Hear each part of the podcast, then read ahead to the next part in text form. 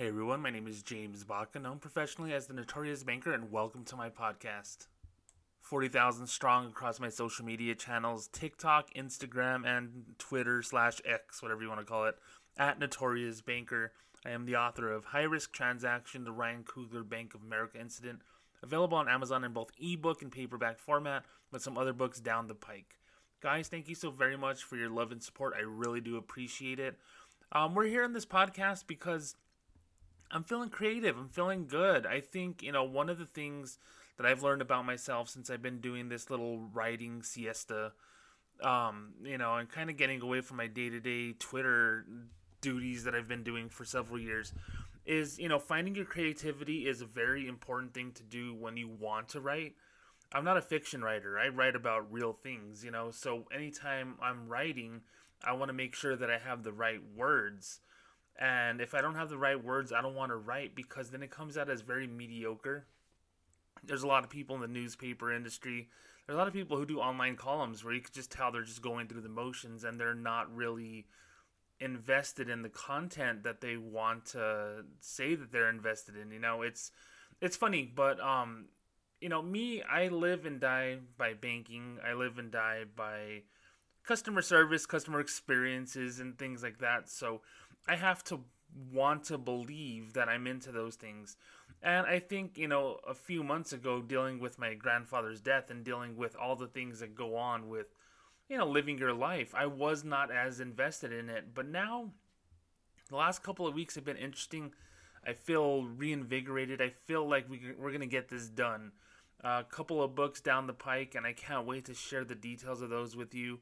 Plus, there are a lot of stories to talk about, guys. There's a lot of stories to talk about in banking and customer service. Uh, we have a couple of interesting ones today. One is is a story that I don't normally like to talk about because, you know, when you when you get to talking about political people, there's always people who think that, you know, oh, you're for this guy or, or you're against this guy, and then you lose half the audience. Well, there's a story about Mike Lindell, the My Pillow guy, that is interesting. It's a very interesting story, and I think I could provide context as to what is going on with him. I'll, I'll, I'll wait for the next segment to kind of explain it.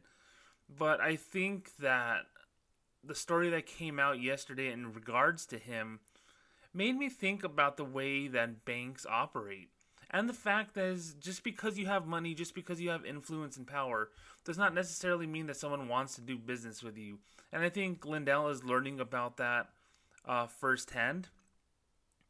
And then, secondly, um, we're going to be talking about my former company, Bank of America. They have once again raised their minimum wage. Oh my God, breaking news to $23 an hour. You know, I say it sarcastically because we did a podcast in 2020, 2021, and 2022 when Bank of America put out a press release saying, hey, guess what? We raised our minimum wage by a dollar. Whenever they announced in 2019 that they would get to $25 an hour by 2025, I made a prediction in 2019 that every year that they incrementally incrementally go up to 21, 22 and so forth, that they would have a big press release, they would be, you know, big circle jerk around everyone saying, "Oh my god, look how awesome we are" every single year as if it's new news whenever this news is 4 years old. So we'll talk about that um not not as in detail as we usually do because you kind of know the greatest hits with me and you kind of know that I already have a beef with that. $23 an hour for someone whose entry level is amazing. Congrats to them. They deserve double. Those bank tellers who work really, really hard. Um, but I can tell you one thing, you know, someone who made eight dollars and ninety cents an hour starting out at Bank of America, yeah, I'm a little bitter, I'm a little upset and frustrated. But at the same time, I think Bank of America knows that there's so much competition out there for skilled positions, you know, skilled people at these jobs that their long-term future despite the fact that a lot of the things that they want to do are virtual still require bodies, still required skilled bodies, and they need to pay for that finally after all these years. So we'll get into that in a little bit. But first, we're going to talk about Mike Lindell and American Express, so please stick around.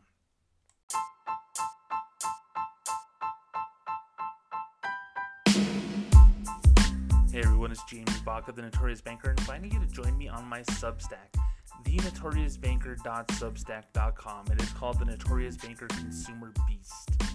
Well, you know me as a podcaster and bank pundit and consumer advocate on social media, writing is my first passion. I am a published author of several books. I was on Notorious, no pun intended, for my blogging on social media sites such as MySpace in the mid 2000s, which furthered my love of writing, which allowed me to develop a voice and develop confidence in this crazy world that we live in throughout the years. My one promise with Consumer Beast is I'm going to talk about more than just banking. I'm going to talk about things that impact consumers in little subtle ways that slowly but surely impact the way that you spend your money, the way that you do business with certain companies, and the way that you feel about things going on in this crazy world. Consumer Beast is going to be my pet project that I'm going to try to blog at least once a week, hopefully sometimes twice a week. But I urge you to subscribe for free at thenotoriousbanker.substack.com. There will be a paid version of that in the near future, but for now, read my content free of charge, share it with your friends, and hit subscribe on that button, please. That's the Notorious Banker's Consumer Beast Substack at thenotoriousbanker.substack.com. Thank you so much. All right, and we're back with more Notorious Banker. Now, you know, as I said in the first part of the show, I don't like talking about political figures on here. The one of the reasons I don't like it is because you lose half the audience no matter what. Um, you know, we have a governor in New Mexico who um, signed an executive order, so to speak, regarding gun control, and you know, New Mexico is is a blue state through and through, in my personal opinion. Uh, where my wife comes from, and then the opposite side of the state are very red parts of of this state. But right down I twenty five, it's blue, and that's where all the people are. So, just in numbers alone, it is a blue state, and by most by most accounting, you know and and whatever that's fine you know vote for whoever you want to vote for. It's a free country. That's what makes this country an amazing thing. And you know what the reason why i brought that up is because you see how anything that this person does if you don't like this political person it becomes a never-ending shitstorm on twitter facebook and social media i got so tired of social media a couple weeks ago once the gun control thing happened you know, I I'm not gonna say one way or the other what my beliefs are because I don't, you know, I don't feel strongly enough about certain things to have an opinion on them. But the people who do, God, man, they don't shut up, and I just, it just gets overwhelming. And the cool thing about the internet is everyone thinks that they could change the world, and the stupid thing about the internet is everyone thinks that they could change the world. And you know, it's just not true. You know, just like the stock market you know, people say, "Oh, I made a thousand dollars on the stock market." Well, on that same day, someone made ten million dollars, and they laugh at your thousand dollars. So, you know, it's cool to want to be a part of something. It's cool to want to change the world, but at the same time, you got to focus on your own things. Okay, rant over. So, the polit- the political figure I'm talking about is Mike Lindell, and although he has never held a political office, he is the CEO of My Pillow. You've seen the commercials uh, might be annoyed by the commercials. You might like the commercials. You might love the pillow. You might think that it's a piece of crap. According to some reviews, a lot of people think that. Um, he was on one of the crazy talk shows, and I forget which one. I believe it was Steve Bannon. And I don't listen to anything, so I'm not familiar with his program. I know that it exists. Um, but I'm sure Mike Lindell is a regular part of this, um, you know, this podcast or this radio show that he's, you know, doing with Bannon. But according to Newsweek.com, Mike Lindell, who is a prominent supporter of Donald Trump and his discredited claim that the 2020 presidential election was rigged, has claimed American Express has, quote, taken our credit line from a million dollars down to a hundred thousand dollars which, quote, just cripples the company.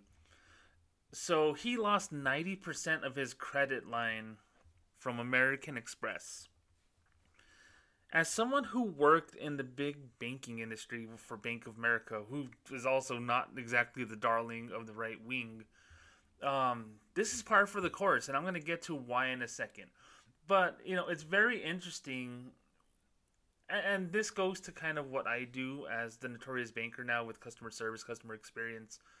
You know, whenever something happens to you, it's like, oh, my Dunkin' Donuts coffee didn't have enough sugar on it, or they put the sugar free syrup and not the full sugar syrup. What is wrong with them? I'm never coming to this store again. This is ridiculous. Dunkin' Donuts, you got to make this right.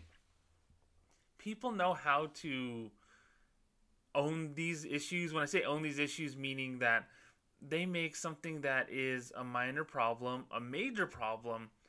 They become loud, they become annoying until Dunkin' Donuts sends them a coupon for a free coffee.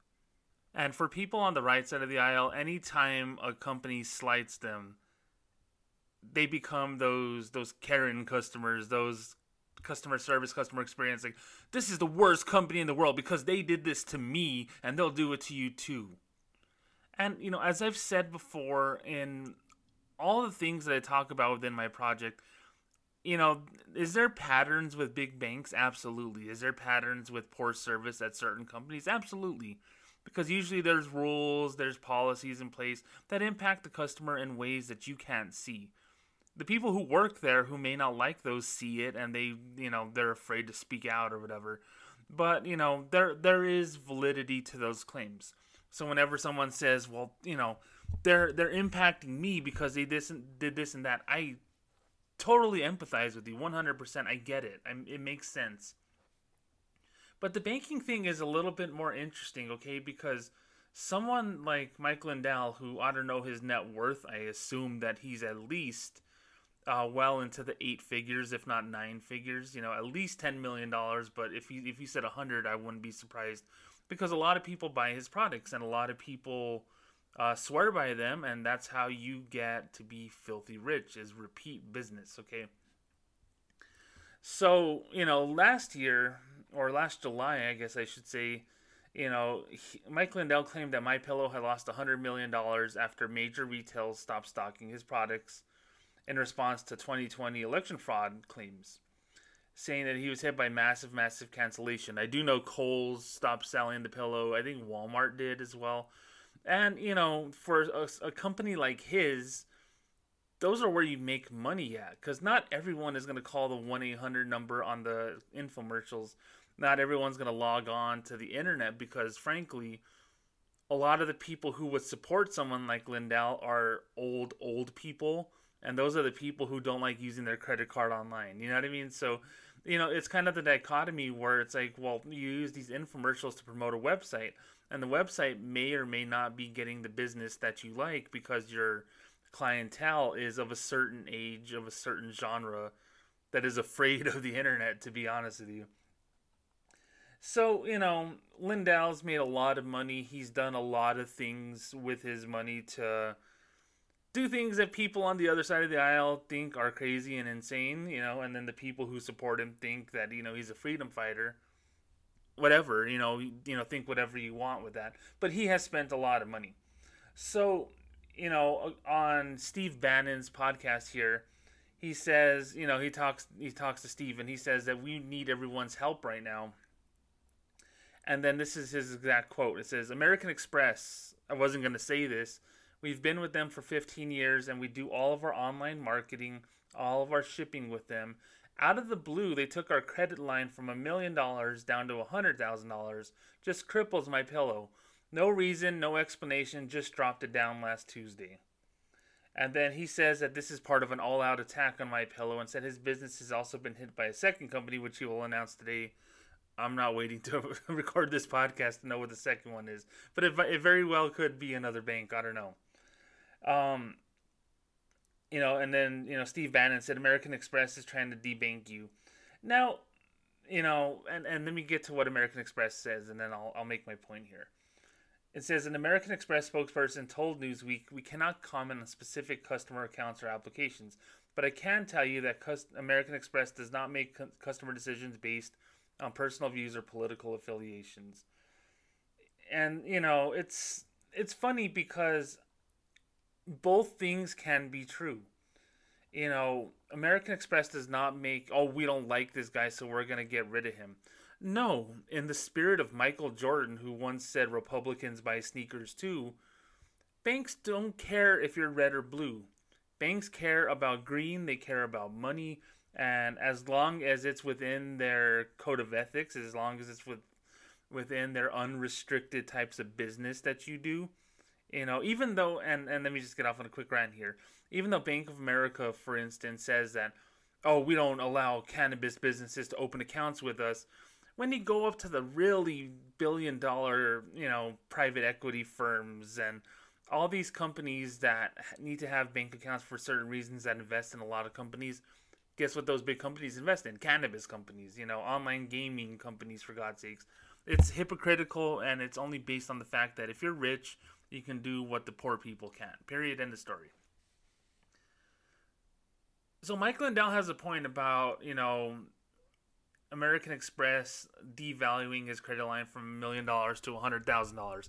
Let me tell you the story about yours truly, the notorious banker James Baca. Okay, I wasn't always the the financial expert that I that I say that I am. Okay, 2008, 25 years old, had developed my credit to a pretty decent score, about an 800 credit score. And before the the crash of 2008 and the banks nearly failing and whatnot I had a Citi um, Diamond Preferred Rewards card, and it was I was proud of it because it was a high end card. I was 25 years old. I was taking care of business. I was barely making any money as a bank teller, and I made something like eighteen thousand dollars that year as a bank teller. But I had a eighteen thousand dollar credit limit with Citi alone.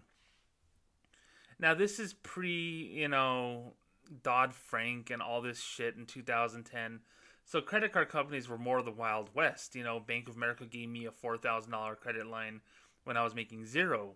So an eighteen thousand dollar credit line with Citi when I was making eighteen thousand a year uh, was insane. But they could do that because this is how predatory credit card companies were.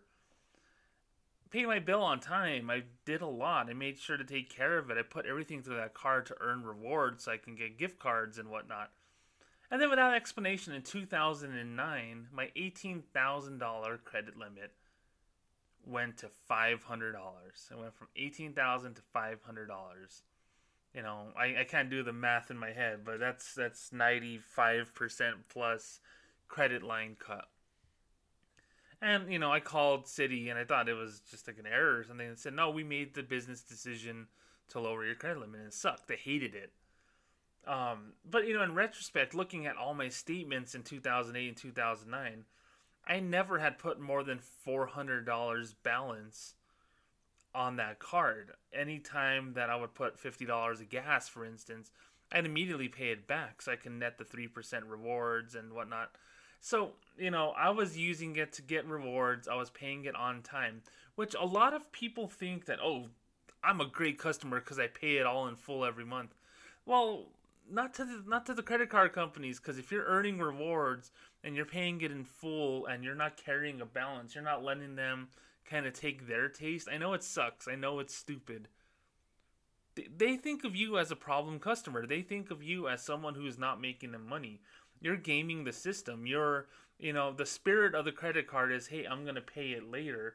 Not, I'm going to funnel everything through here, get rewards, get benefits for doing so and then I'm gonna pay you guys off, and you guys are making shit. Meanwhile, behind the scenes, and I know it's all electronic, all these banks are talking to one another, moving this transaction over on behalf of me in order for me to make this purchase. Some companies just say like we don't want to be in that business, you know. We we were in this, we offer this as a means of us to generate revenue. Yes, we, you know, we generate eyeballs to our company when we offer rewards. We you know we we have all of these things to our benefit, but at the same time, all of the people who take advantage of it are the ones that you know we have to look at and then make a business decision. Do we want this type of person in our in our grasp? Do we want this person as a customer? Quick analogy, you know people were pissed off when Comcast Xfinity put caps on data uh, for people who had previously unlimited internet plans at home. You know, they said, well, basically, we're no longer unlimited. You're going to have a 1.2 terabyte max per month. And that's it. If you go over, we're going to charge you $10 for every 100 gigabytes and so forth. Even yours truly was pissed off by that, saying, This is bullshit. Why are you doing this? But then I looked at my data usage and I was like at 300, 400 gigabytes every month. It was not a lot of data that was coming through here, so I was never going to hit that cap. But I think just the fact that there was a cap really pissed me off. Comcast had to explain their new rules a few years ago, and they basically said that, you know, 99% of the people will not be impacted by this.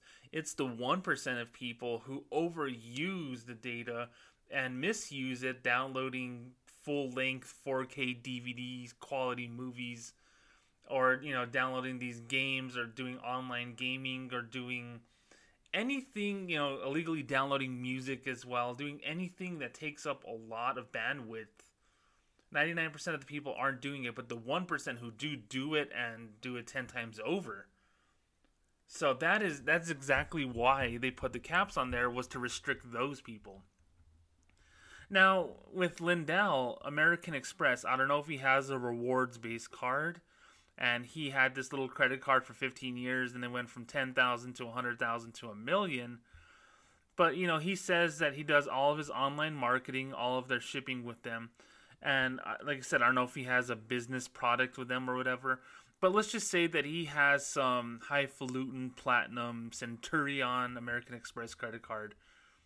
And, you know, online marketing, he pays for all his, you know, Fox News advertising or any of his web advertising with the card and then he uses his bank account to pay it off in full and maybe that rewards card is giving him 3% back or whatever and you know because he is a successful businessman and if you hear me if you hear me say that and you go oh well i don't think so because he this and that he's made millions of dollars off of his customers okay don't don't get it twisted he's made a lot of money and whether you like him or not, the money was still earned. You know what I mean?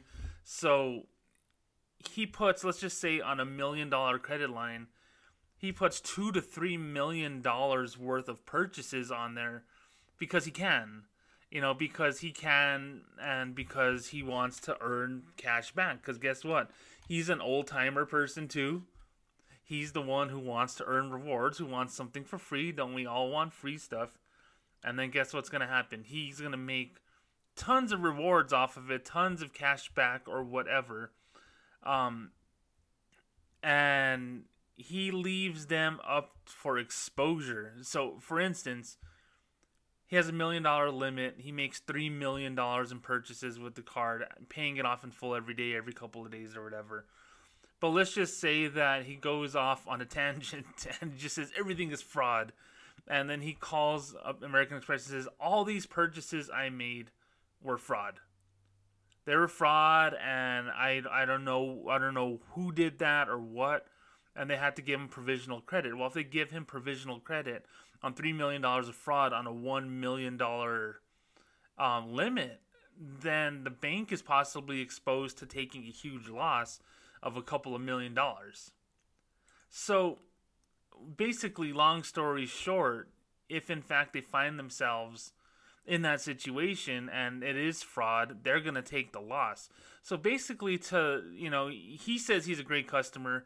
And if he's using his card a lot, you know, the the normal consensus would be, well, you know, they offered a product, he got it, and he's using it to his advantage. But now the bank is saying no go then that's why American Express is doing it. American Express is saying, yeah, it's like whenever you win too much on blackjack in Vegas, they're like, sir, you no longer can gamble here, you know, and and I think that's what it is.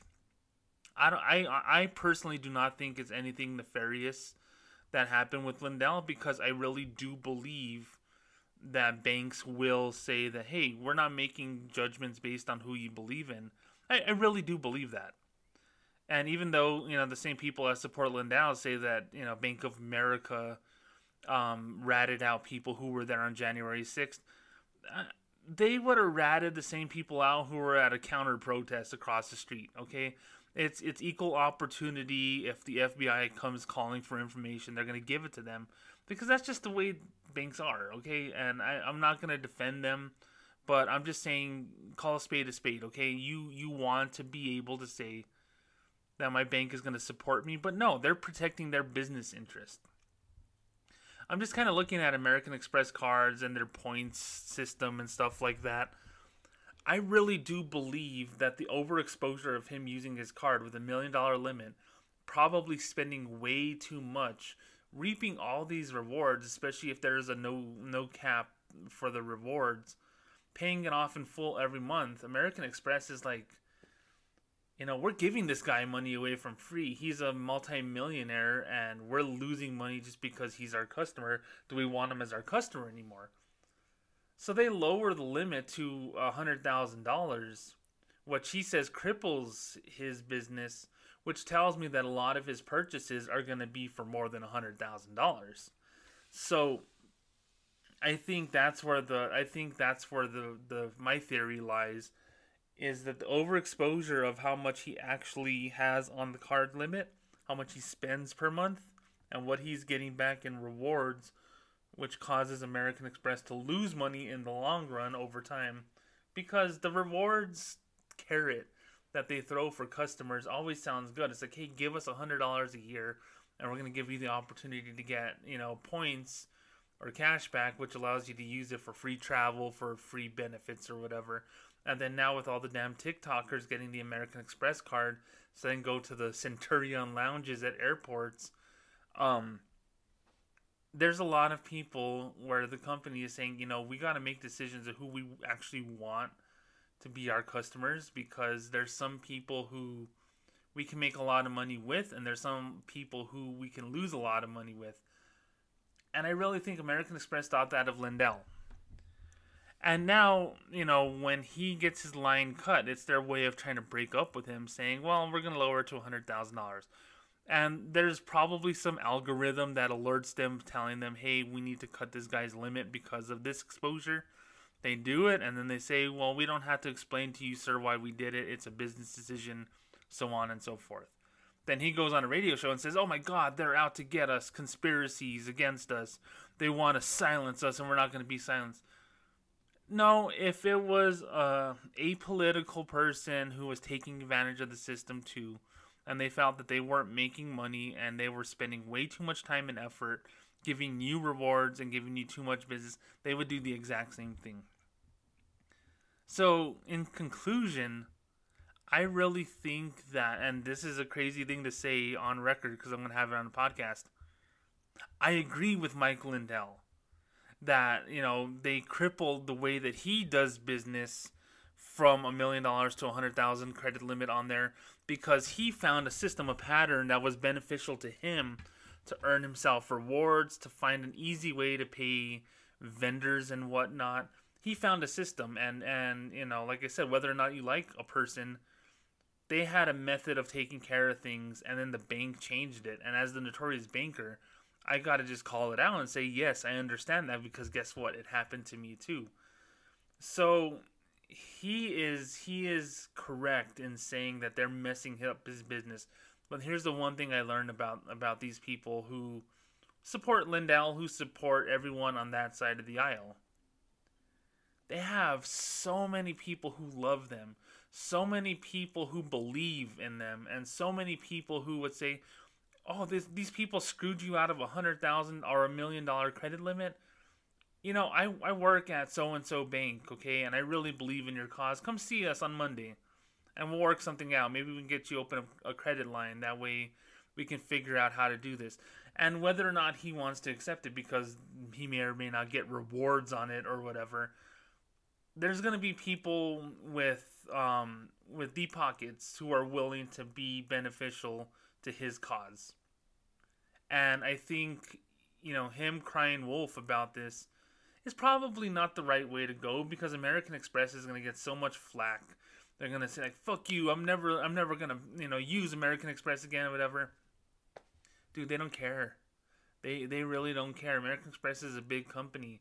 If if they really felt that this was going to be a net negative to their business, then they wouldn't have done it but they feel that it's going to be a net positive getting rid of someone who was probably exposing them to financial losses if and when he ever decided to call fraud on his account or something.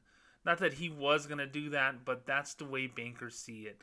They see it by the numbers. They say, hey, does this relationship work for us? It doesn't? Okay, let's find a way to get out of it. And you read all the bullshit that comes with your credit card. That little booklet that's, you know, 100,000 words long that you can't read because it's so small. There's always a proviso in those agreements that says, we reserve the right to just end our business relationship with you at any time, no questions asked. Bank of America called it a business decision. American Express will also call it a business decision and say, we're good. We, we don't need you anymore. Thank you for being our customer, but please move on. So it's an interesting story. Lindell certainly has a beef. However, I mean, in my personal opinion, I really do believe he was probably overusing the hell out of his account to earn rewards points or something, being very, hey, you should be lucky to do business with me type of guy you know, rich guys are like that all the time, and I think that's why we're at where we're at here. So you're not going to get a full 100%. I agree with you, Mr. Lindell, on this type of thing. I understand your point, and I and I think it's a valid point. But at the same time, one of the things that I can tell you as a banker is don't ever rely on your financial routine to be the same thing 15 years from now from right now or even two years from now from right now because shit changes and a good businessman a good businessman and I'm he's made millions of dollars so I would probably say he is a good businessman.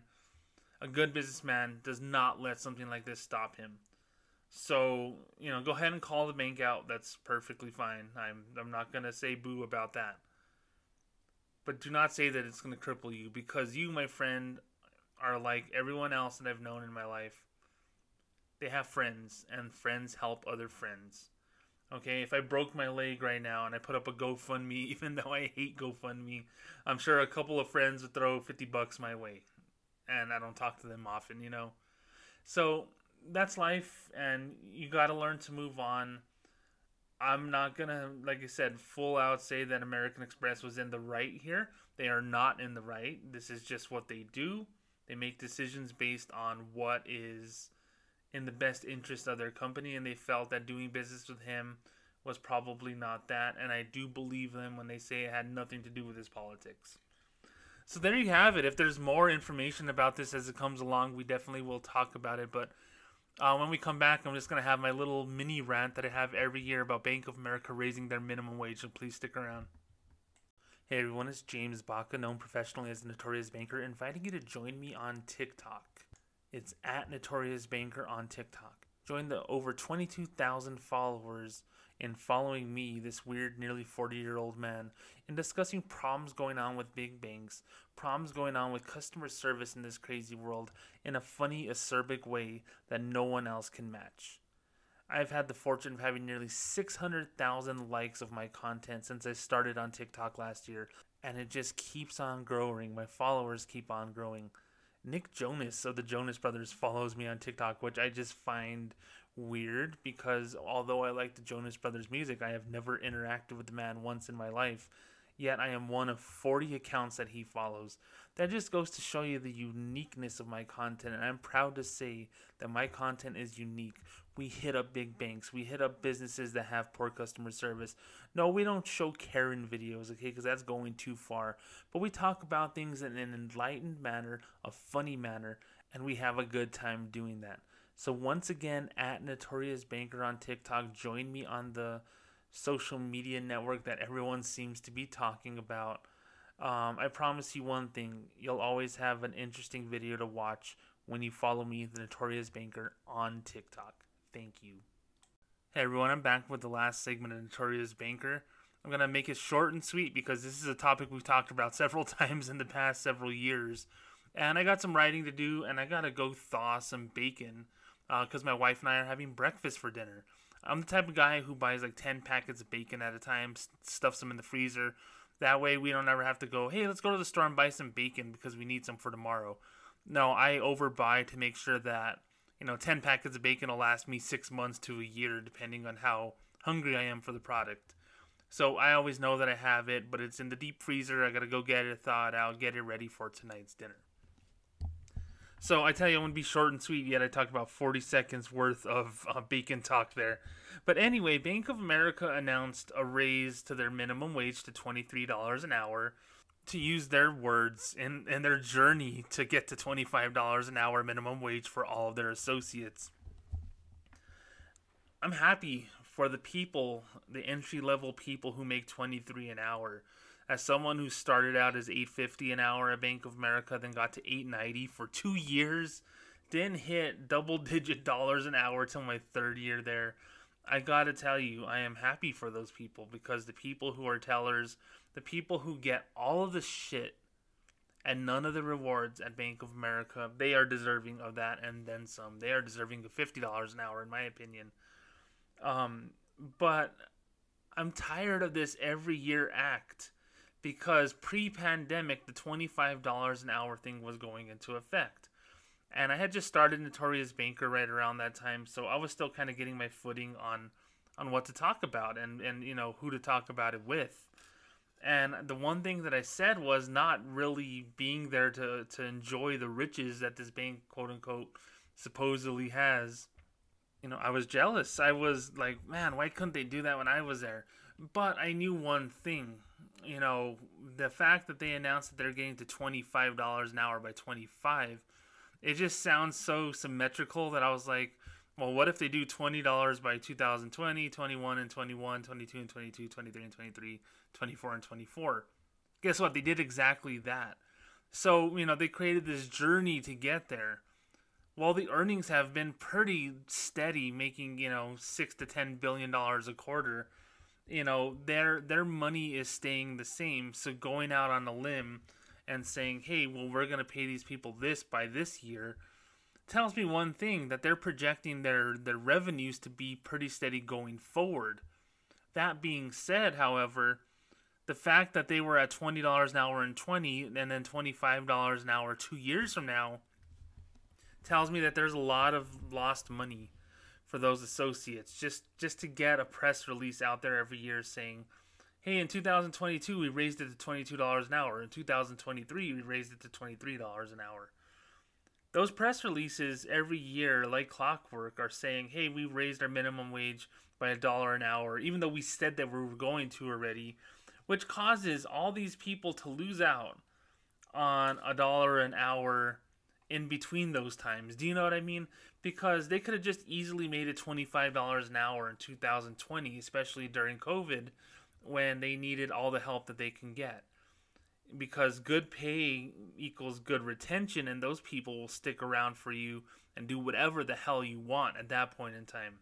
So, the fact of the matter is this I'm happy that they got to $23 an hour by 23 but you could have gave that person $23 an hour 3 years ago and you know $3 an hour times 40 hours is 120 times 52 weeks is what 6000 times 3 is $18,000. Um, that's horrible math, but it's it's almost $20,000 that this person could have earned more if you would have just paid them the $23 an hour 3 years ago but you didn't. You're kind of you're kind of just dropping a dollar every year. That way you can get that good PR, that good press. You can have a press release and say, "Look at us, we're doing it again. We're we're raising our rate to 23." Even though we already knew you were gonna do it, but you get that free pop, as wrestlers like to call it, um, by saying, "Hey, look how awesome we are." And by all means, like I said, I, I will give kudos where credit is due to Bank of America for doing this because they didn't do it when I worked there. And like I said, the entry level people who who get this raise really do deserve it. There's no there's no shit talking here about that. I just get really bugged whenever rich people say, "Look how awesome we are," when they could have just paid that already, because the earnings were there after they figured out COVID wasn't going to be as big a deal as they thought it was going to be, and after they made billions of dollars on PPP um, servicing fees and whatnot, They had the resources to do it and then some back then, but they choose not to just so they can get that free pop of good press every year. And that's the thing that bothers me the most, you know, because I, you know, I was talking to my wife about this, about a whole other topic a couple of, well, several years ago, and it came up um, a couple weeks ago.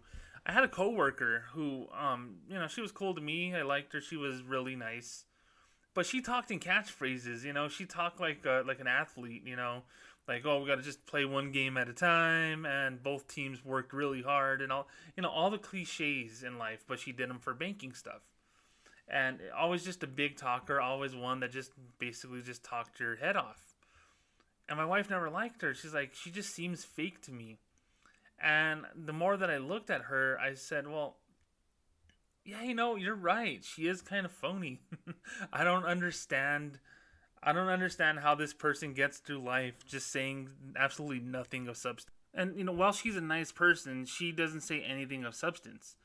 And every year, Bank of America is putting out this press release saying, hey, look how awesome we are. We just raised our minimum wage when you literally said it five years ago. And in that time, you could have paid those people that exact amount that you were raising the minimum wage to. It wasn't, uh, this is where we think our business is going to be at five years from now, so we'll be able to afford them. No, your your money, your revenue is pretty steady. You could have afforded the $25 an hour in 2019. So you know, it's it's one of those things that just really bothers me, and it should bother you too because it's it's your boss promising you a raise, saying, "Hey, one day we're gonna take care of you." Well, why isn't the day today if I'm worthy of being taken care of now? Why don't you compensate me today rather than tell me five years from now? It's because in that five year span, they're gonna find ways to suppress your pay bonus pay, incentive pay, you know, merit increases. I think, you know, pay raises are going to slow down dramatically there. I think it's going to be hard to move off of 25 an hour if you're on the low end. Because if you're not doing well and you do just an okay job and not an exceptional job, they'll be able to not pay you more or they'll just cut ties with you and get someone else at 25 and it'll be that perpetual hey we're only spending $25 an hour for this role and we don't need to have a 12 year veteran of you know CSR as they call them. I call them bank tellers still. Um, you know, making thirty three dollars an hour. It's like, nah, we, this person's replaceable. Let's just get rid of them and get someone else at twenty five. I think by inflating the minimum wage to twenty five, you give people a mandate that not only do they have to do a good job, they have to do a fucking excellent job. And if they don't, guess what? There's to be a million people who are to say, I can do this shit for $25 an hour. And yes, they can because I did it for 850 I'm a sucker. and um, that's the scary thing.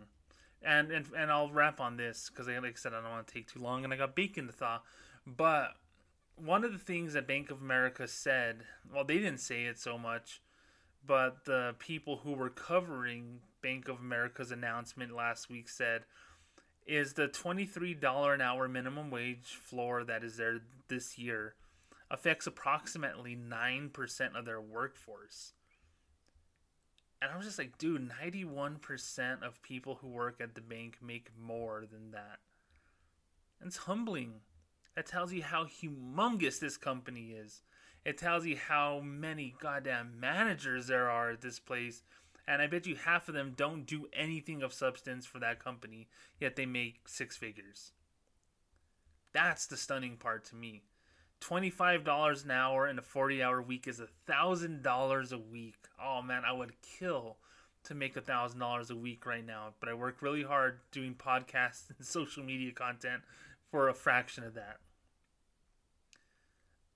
But 9% of the workforce is impacted and it's basically a bunch of rich people throwing pennies into a guitar case of a hobo who is playing Hey Jude on the street corner and saying, hey, look, look how great we are. We're giving back to the community. That's the way that this raise feels at the end of the day. Because if they're hyping up their minimum wage, well, guess what? Their merit increases, their bonus pay have taken them well into the stratosphere of six figures, if not more, depending on how high you are. So throwing the lower end people a bone, saying, hey, look how great we are to our people, knowing that those people are going to be scrutinized all the more based on that raise. And finally, before I go, one last thing. I, you know, I got a 10 cent raise in 2009. 10 cents after a successful quarter where, um, despite all the things going on in the banking world, we actually hit our sales goals as a team and they were happy about it.